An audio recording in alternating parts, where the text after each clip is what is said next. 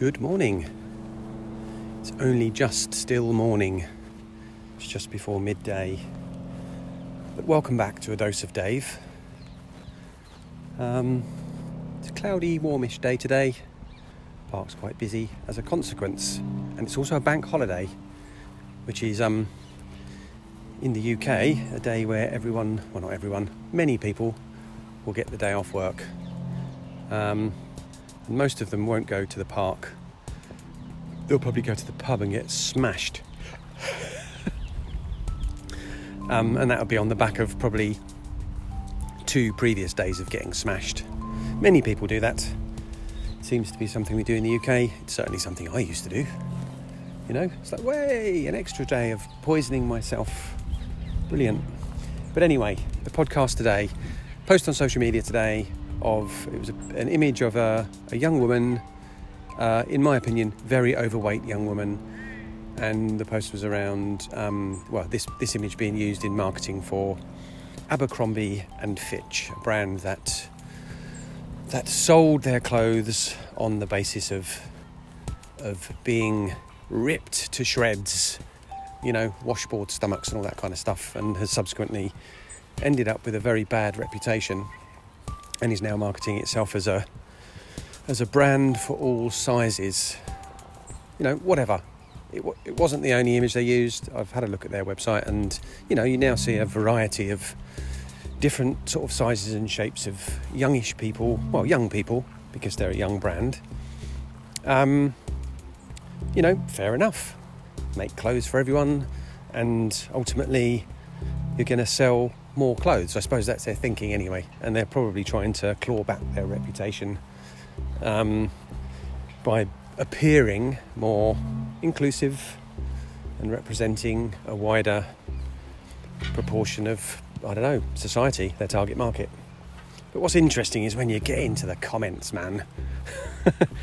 My response was this is not about inclusivity, it's not about representing anybody, it is about selling more stuff. Nothing more than that, nothing less than that. But many of the comments then go into this whole conversation argument about about the weight of this young woman.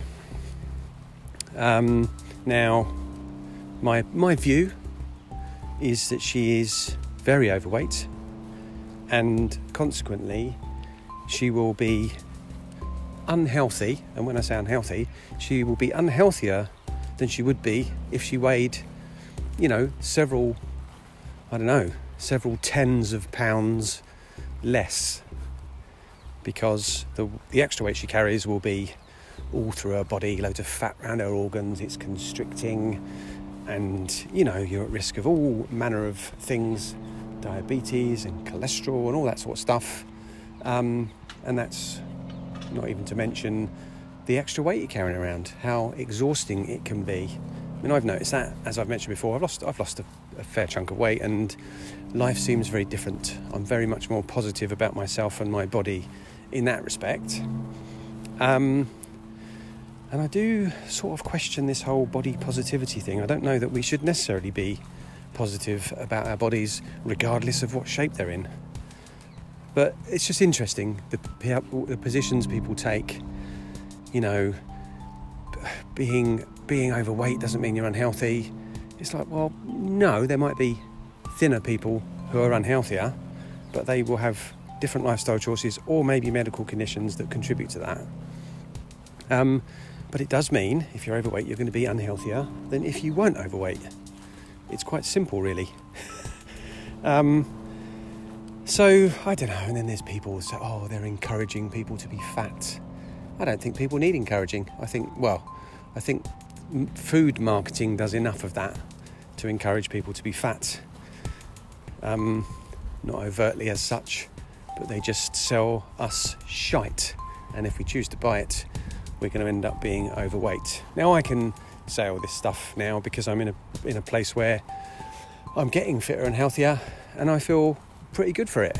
No, very good for it, and I'm proud of what I've done, and my clothes fit better, and I've started to buy smaller sizes of clothes, blah, blah, blah, whatever, that's my choice.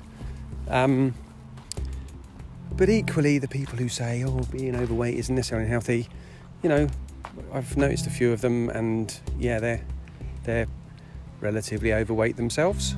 So there's a bias there already. You know, the reality is that if we if we kind of get to a level of of weight of carrying excess fat, then there's sort of an optimum in the same way that being thin doesn't mean you're healthy. If you get to the extremes, it's unhealthy. If you get to the extreme of thin, anorexia, all that sort of stuff, you're going to cause yourself some problems. If not now, well, certainly now, and also in the future. And the same with being very overweight. Um, and then it just descends into a, another bun fight. Or maybe it shouldn't be a bun fight, maybe it should be a carrot fight to balance things out. Or in the middle, buns and carrots. But anyway, I don't know what I'm talking about anymore. I'm going to go.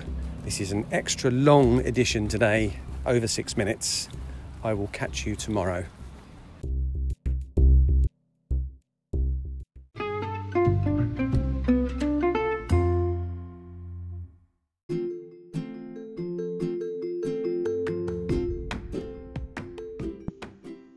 It's a tiny podcast, a podcast for money.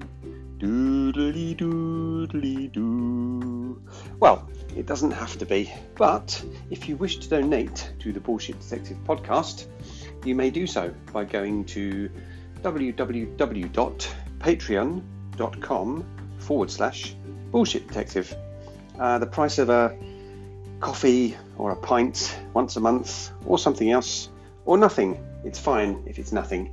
You can still continue to listen to the podcast, but please do spread the word. Tell your friends if you have any about my wonderful podcast. Um, or pay me some money or not. Whatever. No problem. See you soon.